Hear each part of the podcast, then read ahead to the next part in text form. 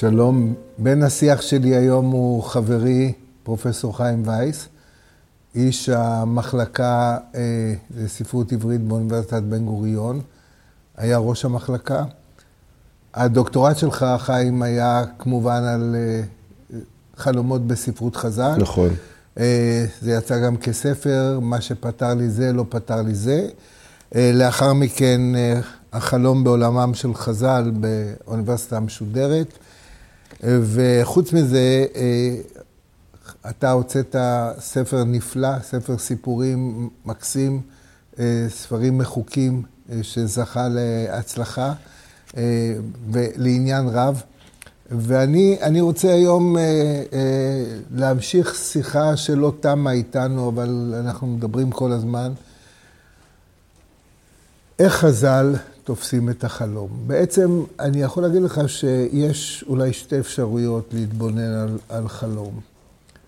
האם חלום זה סיכום של חוויות של החולם, של חייו?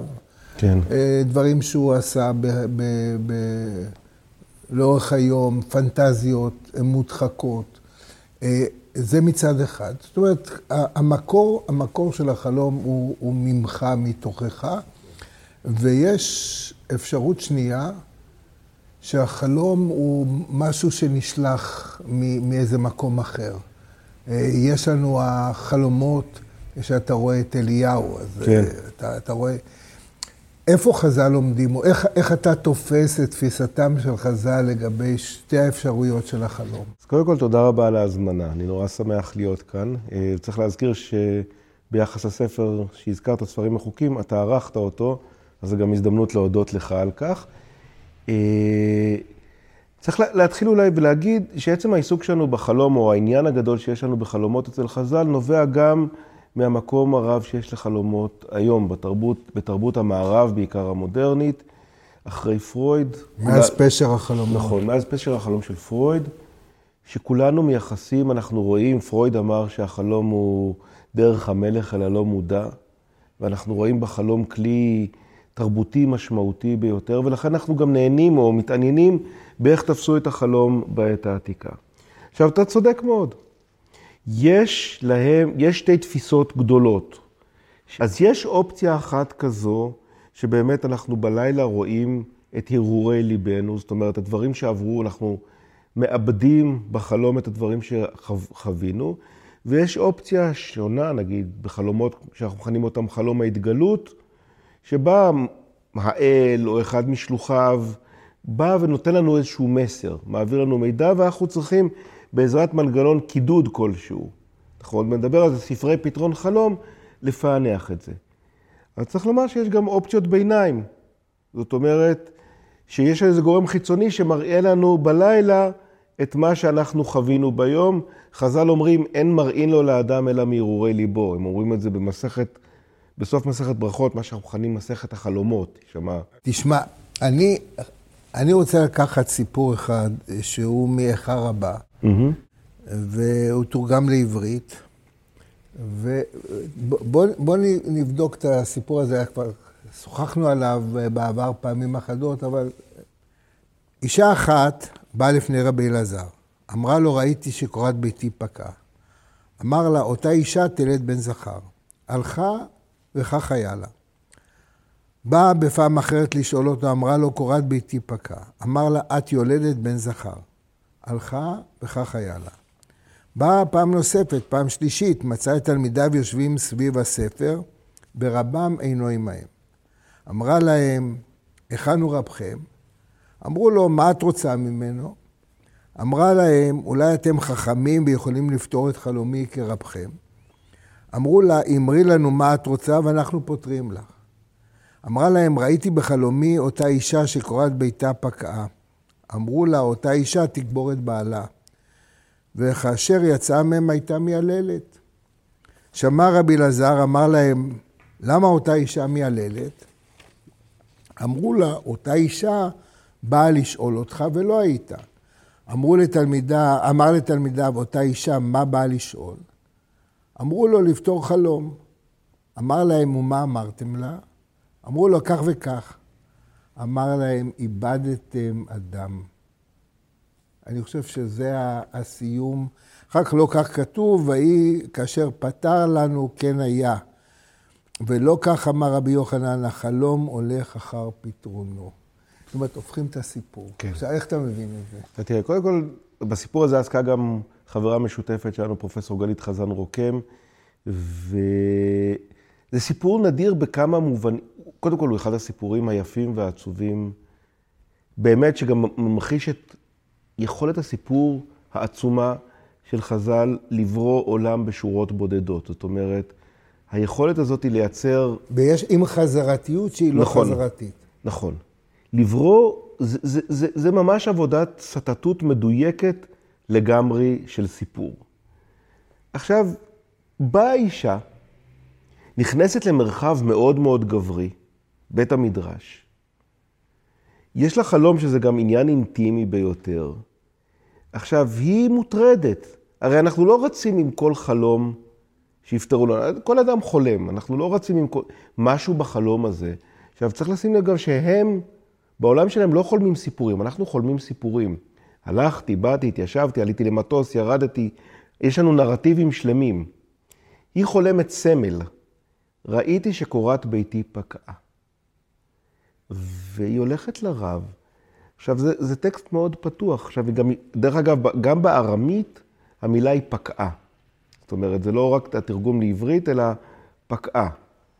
עכשיו, זה אותו פץ קטן. זאת אומרת, הקורה לא נשברה, אלא יש פקיעה, מין סדק שנפער בתוך הקורה, והיא פוקעת. יש שם איזה מין שבר כמעט לא, לא, לא מורגש. עכשיו, ברור לרב, הוא יודע מה רוצים ממנו, משום שהוא אדם מאוד מנוסה. הוא אדם, הוא יודע מה היא רוצה ממנו. הוא אומר לה, הפקיעה הזאת היא מסמלת איזו פקיעה בתוכך, וייוולד בן זכר. זה מאוד יפה. זה גם מבחינה פסיכולוגית, אגב, דיברנו על פסיכולוגיה ופרשנות, מבחינה פסיכולוגית זו פרשנות נהדרת.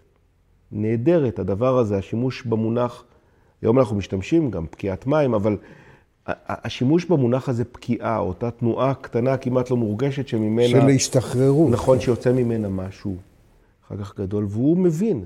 עכשיו, העובדה, קודם כל זה עבד, כן? הטקסט מעיד, הלכה וכך היה לה. זאת אומרת, אנחנו בבת אחת נחשפים לאיזה דרמה הרבה יותר גדולה, דרמה משפחתית. עכשיו, למה היא באה בפעם השנייה? זה מדהים. עכשיו, לכאורה היא יכלה לעשות, את, יכלה לעשות את כל התהליך, נכון? כן, כן. ראתה שקורת ביתה פקעה, הבינה שהגיע הזמן ללדת בן זכר.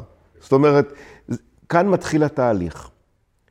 אבל לא, היא צריכה, מכיוון שהתפיסה שלהם את החלום ואת הפתרון שלו היא כמעט תפיסה מאגית, לא כמעט, היא תפיסה מאגית, היא צריכה שהרב יגיד לה שזה מה שהולך לקרות. זאת אומרת... הוא ייתן את האישור. הוא יניע את התהליך. זה פעולה מאגית, השפה מחוללת מציאות. גם אנחנו נראה בסוף הסיפור, הוא אמר להם, הרגתם אדם.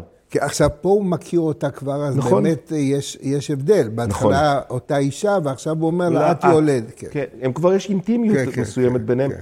הוא נכנס קצת, צריך לומר את זה, לחדר המיטות של הזוג הזה, הוא קצת שמה. הוא יודע מה היא מצפה גם. כן, הוא יודע, היא באה, היא אומרת, לא חלמתי, הוא אומר לה, בסדר, עכשיו לכי הביתה, ועוד שנה יהיה ילד. זאת אומרת, יש שם כבר אינטימיות, זה עניין מאוד אינטימי הדבר הזה. ואז כמובן, כמו בכל סיפור עממי טוב, מגיעה הפעם השלישית, שהיא הפעם שבה מתרחשת הדרמה. עכשיו, צריך לשים לב נורא לדיוק של הטקסט, כי הוא טקסט מאוד מדויק. היא לא אומרת להם, אתם יכולים לפתור לי חלום. היא אומרת לי, להם, למי אפשר חלמין כרבחון, כשזה בארמית, לפתור את החלום כמו הרב שלכם. עכשיו, התשובה היחידה ההגונה שהתלמידים יכולים להגיד... תחכו לרב, חכי לרב. חכי לרב, כי אין לנו מושג איך הרב פתר לך את החלום. עכשיו, מה אתם נדחפים?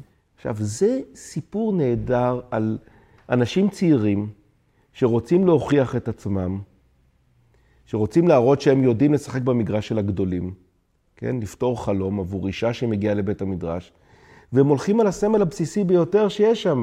גם הם מציעים איזה מין פרשנות פסיכולוגית, כן? או סימבולית. כן, הקורה של הבית, הקורה שהבית נסמך עליה, שזה דימוי לבעל, שהבית נסמך עליו, הקורה הזאת היא פוקעת. אבל היא עקרת הבית, מעניין. נכון, נכון, הרי אנחנו יודעים שבארמית, המילה לאישה, לבת זוג, זה דביטו, של הבית. הבית, כן. כן, אז על מי נשען הבית? מי הקורה המרכזית של הבית? הקורה של מי פוקעת בסיפור הזה? עכשיו, הם הולכים, הם לא מתעניינים בה, הם מתעניינים בתעלול הפרשני. הם רוצים להראות שהם יודעים לפרש. אז בעצם הסיפור הוא ביקורת קשה מאוד על תלמידים שכאילו הולכים, זאת אומרת, פורעים חוק.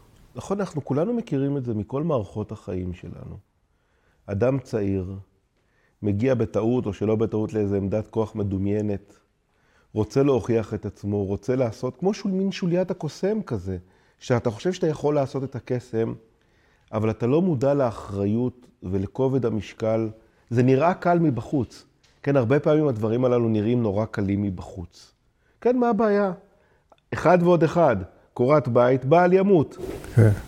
עכשיו, הם לא מבינים שהיא לא, הבעיה זה לא העניין של האקט של הפרשנות. היא לא מעניינת אותם בעצם. נכון, היא לא מעניין אותם היכולת להיות כרבם, להיות ברגע הזה, לשחק את המשחק של הגדולים. ו, ועכשיו, מה שמתרחש כאן במהירות אחרי הדבר הזה, זה השתלשלות מקרים נוראית.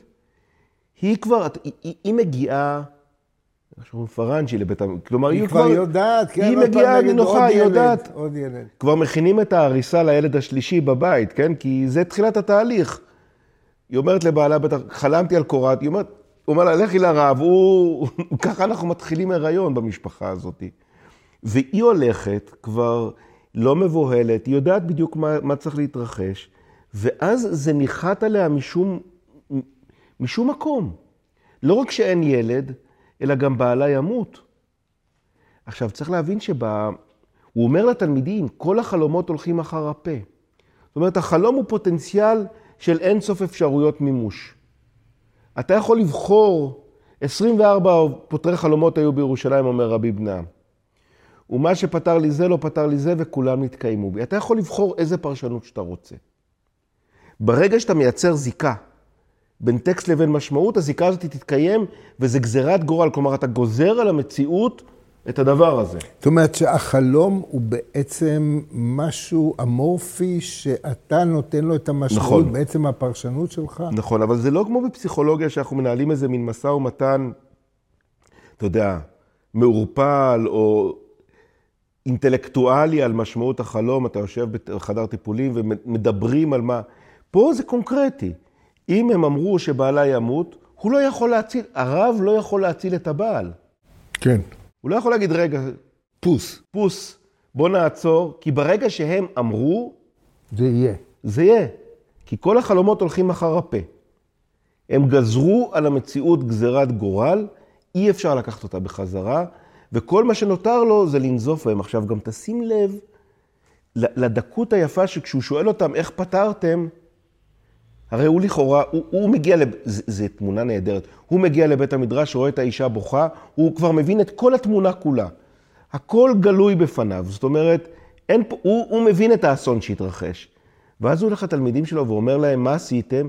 הם אומרים ככה וככה. הם לא אומרים בדיוק מה הם אמרו, הם בעצמם כבר מתביישים במה שהם עשו. הטקסט מתבייש עבורם. ואז הוא, כל מה שהוא יכול להגיד להם, הרגתם אדם. אתם, לא היא, לא החלום שלה. אתם ביוהרה, בהיבריס הזה, במחשבה שאתם יכולים לשחק במגרש שהוא לא המגרש שלכם בכלל. הרגתם אדם. והאחריות היא כולה עליכם. אני, אתה יודע, אני כבר קראתי את הסיפור הזה עשרות פעמים, ואני תמיד כאילו רוצה להגיד, חכי, חכי, חכי, הוא עוד, הוא עוד לא הגיע לבית המדרש, חכי עוד רגע, עוד מעט הוא יבוא, אל תלכי.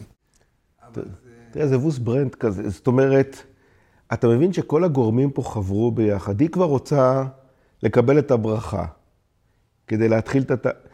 וכולם עושים פה טעויות. הרב, קודם כל, ההיעדרות היא גם כן בעיה. למה אתה לא בבית המדרש? זאת אומרת, למה אתה לא שולט במערכת?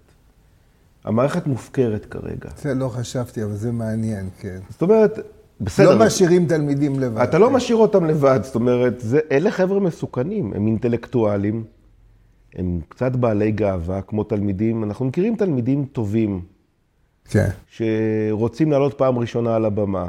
התפקיד של הרב, המנחה, של המבוגר, הוא להגיד לו, תירגע. חידוש אחד מספיק, לא צריך עשרה, נכון? אתה, אתה, אתה, אתה רואה תלמיד רוצה לעלות על הבמה, אתה נורא, אתה נורא מבין את הדחף. אבל אתה אומר לו, כמו שאתה אמרת לי כשאני הייתי צעיר, חידוש אחד מספיק, לא צריך את כולם בבת אחת. שמור למשהו, ל, ליום סגריר עוד אחד. הם רוצים להיות על הבמה. כן. והוא הפקיר את בית המדרש, זאת אומרת, הוא נעלם. ברגע שהרב נעלם ובית המדרש מופקר, אסונות אה, מתרחשים. כן. תשמע, חיים, אה, אה, אני תוך, כדי דברים שאתה אמרת, אולי לא רק, זאת אומרת, הוא הפקיר את המערכת, אה, רבי אלעזר, שהוא עוזב את בית המדרש כאילו כן. לרגע, אבל, אבל אולי החלום הוא עצם ההפקרה.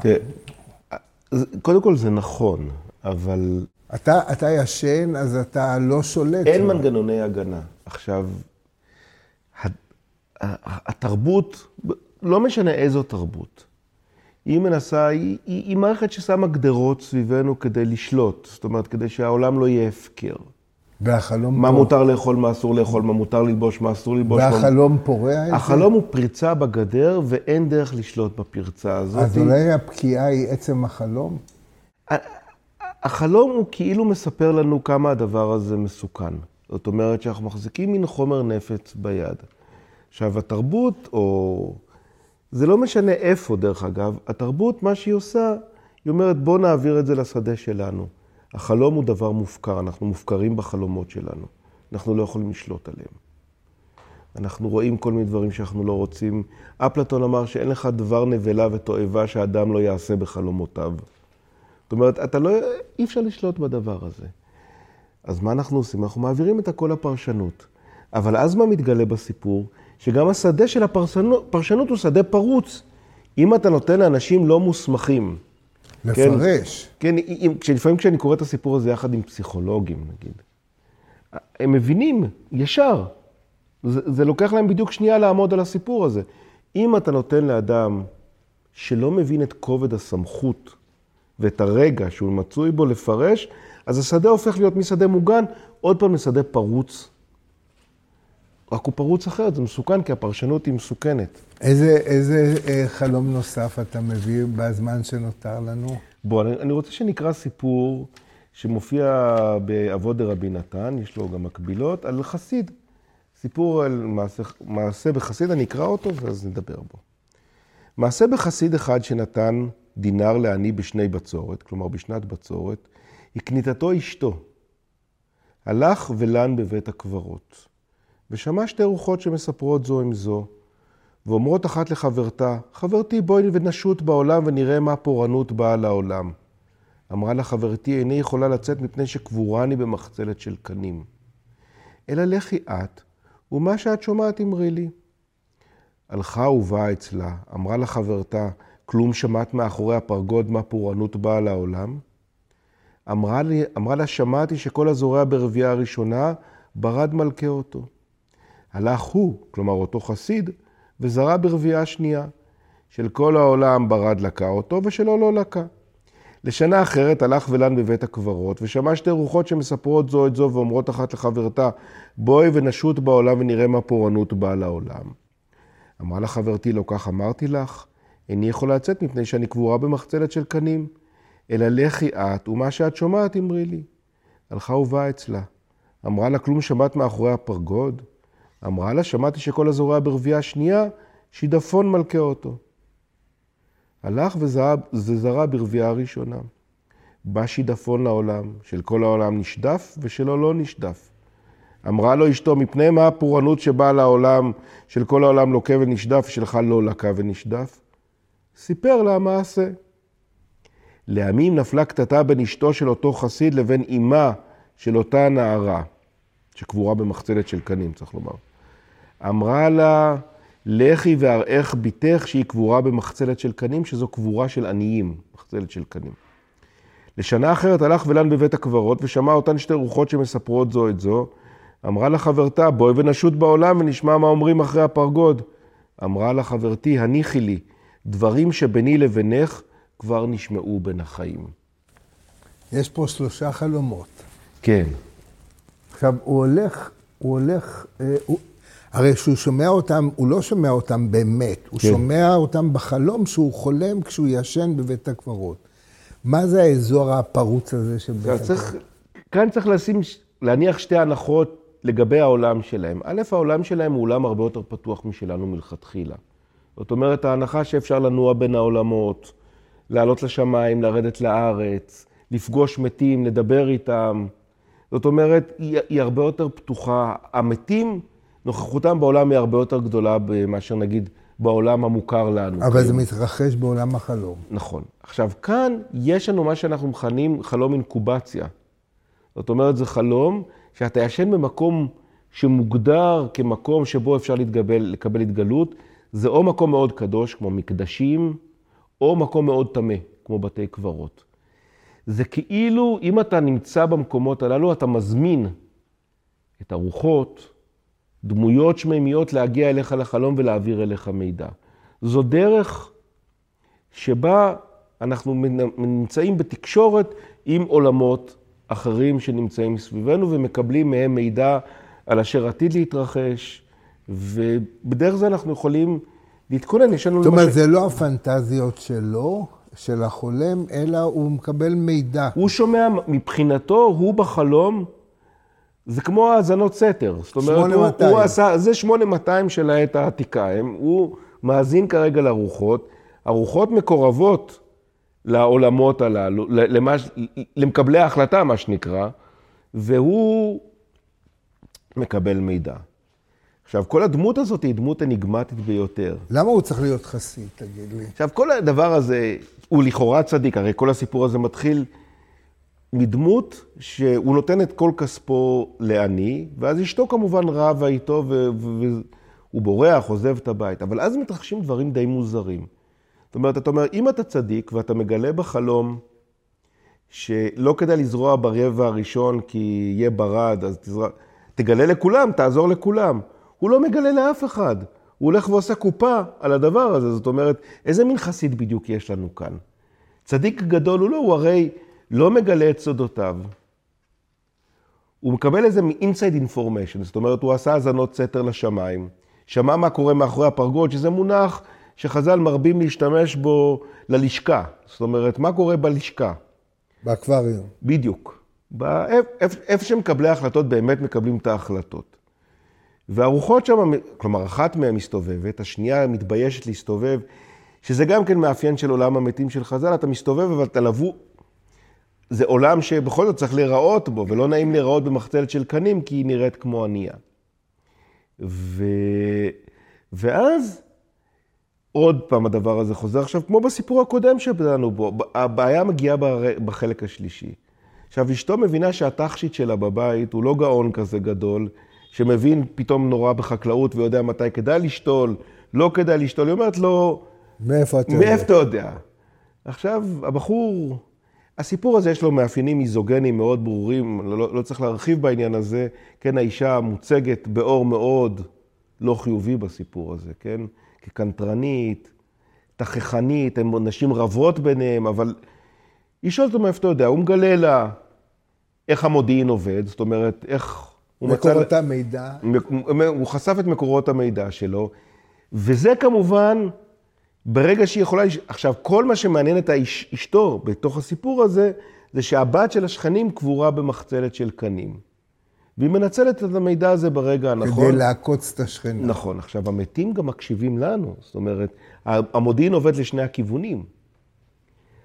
הבת המתה שומעת שמעליבים את אימא שלה, ואז היא אומרת לה דברים שנאמרו בינינו, ובעצם הוא שרף את, במונחים, הוא שרף את, את מקור המידע שלו, ואין לו מקור מידע יותר.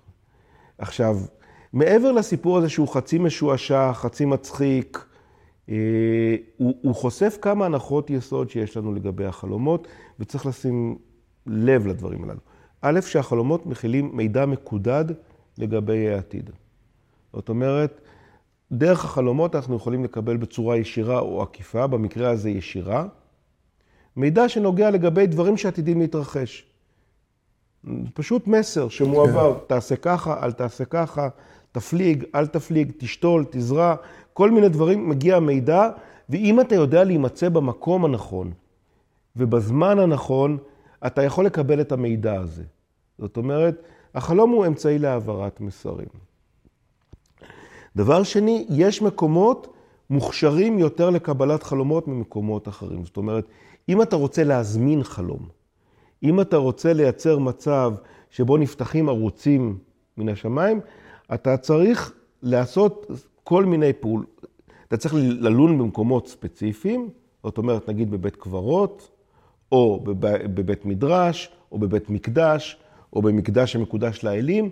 הרבה פעמים זה גם מלווה בכל מיני פעולות ריטואליות שמקדימות את זה. מה, כמו... אתה אוכל קודם? אתה... צום, מניעת שינה, אדם מכשיר את עצמו לקראת האירוע הזה, ואז הוא ישן, ובעצם, אז היום פסיכולוגים היו אומרים שיש פה איזה מנגנון של אוטוסוגסטיה, שאתה משכנע את עצמך, או מכשיר את התודעה לייצר חלומות, אבל ביניהם יש נקודות שבהם יש ערוצים, שיש ערוצי תקשורת בין שמיים וארץ, ובחלום אתה יכול לקבל את המידע שאתה לא יכול לקבל בזמן הערות. והסיפור הזה נוגע בדבר הזה, מעבר לשעשוע ולהומור שבו אתה מבין שיש פה ערוצי מודיעין. עכשיו, בעולם שיש לנו מעט מאוד שליטה על ידע ומידע, זאת אומרת, היום אנחנו רוצים לדעת מתי ירד גשם, יש לנו תחזית. יש לנו מדענים שיודעים לחזות איפה יש עננים, מתי העננים יתקרבו אלינו, יש מדע. בעולם שלהם אין כמעט שום טכניקה לשלוט במציאות. המאגיה, החלומות, הכלים הללו מחליפים את מה שהיום אנחנו נשתמש בו. זאת אומרת שמעמדו של החלום, או מעמד החלום בימי קדם, היה מעמד הרבה יותר אה, מרכזי, אבל פרויד בעצם מחזיר לנו, החזיר לנו את, את נכון. מקומו של החלום. פרויד, כשהוא כותב, בזמן שהוא כתב את פשר החלום, הוא התכתב עם חבר, היה לו חבר מאוד מוזר ומשונה בשם פליס. רופא מפוקפק לחלוטין, רופא אף אוזן גרון, צריך לומר, מפוקפק לחלוטין, והוא, הייתה תקופה שהם היו חברים, והוא התכתב איתו, ואז הוא אומר, תשמע, בעת העתיקה הבינו בחלומות הרבה יותר ממה שאנחנו מבינים בחלומות. ובעצם פרויד יצר תנועה כפולה. מצד אחד, פרויד מאוד לא רצה להיתפס כמין קוסם עממי כזה, זאת אומרת, הוא רצה לייצר תוקף מדעי הוא רצה לדבר בשם המדע ולא בשם אמונות עממיות, ולכן הוא רצה כל הזמן ליצור בידול בינו לבין מה שהיה בעת העתיקה. מצד שני, עכשיו, אני לא יודע אם הוא ידע גמרא, כלומר, אני לא יודע אם הוא קרא את העושר הסמלים שמופיעים בגמרא, אין לנו שום עדות לזה. אנחנו כן יודעים שהוא קרא היטב ספר של פותר חלומות מהמאה השנייה לספירה, שנקרא ארתימודורוס. הוא קרא את הספר שלו היטב, הכיר את הפרטים, והרבה מאוד מהפתרונות שפרויד הציע לחלומות, למשל חלומות על נפילת שיניים. גם פרויד וגם בעת העתיקה ראו בסמלים הללו, בחלום הזה חלום שמבשר רעות, מוות של אנשים קרובים וכל מיני דברים כאלה. ואז פרויד מצד אחד נמשך אל העת העתיקה ולכוח שייחסו בעת העתיקה לחלומות, מצד שני הוא כל הזמן רצה לבדל את עצמו ולהעמיד את עצמו כמי שיצר מדע חדש, או העמיד מדע חדש. דיסציפלינה, כן. תשמע, איך אומרים, החלום עומד להיגמר תכף, השינה. אה, חלמנו שני חלומות. אה, אני חושב אה, לא מעט על החלומות של עגנון. עגנון כ, כסופר שהשתמש, זה כלי מרכזי, דבורה שרייבוים כן. כתבה על, על חלומות. ואני חושב שה... קודם כל, אה, בסיפור פשוט, אה, אה, כשהירשל מגיע, מגיע לטירוף מוחלט ומאשפזים אותו בלמברג, בלבוב, אצל דוקטור לנגזם, הרופא הפסיכולוג, שהשם בעצם אומר לאט לאט, כן. לאט לאט. הם משוחחים על חלומות. נכון. ואני חושב שיש חלום נוסף שאני כרגע...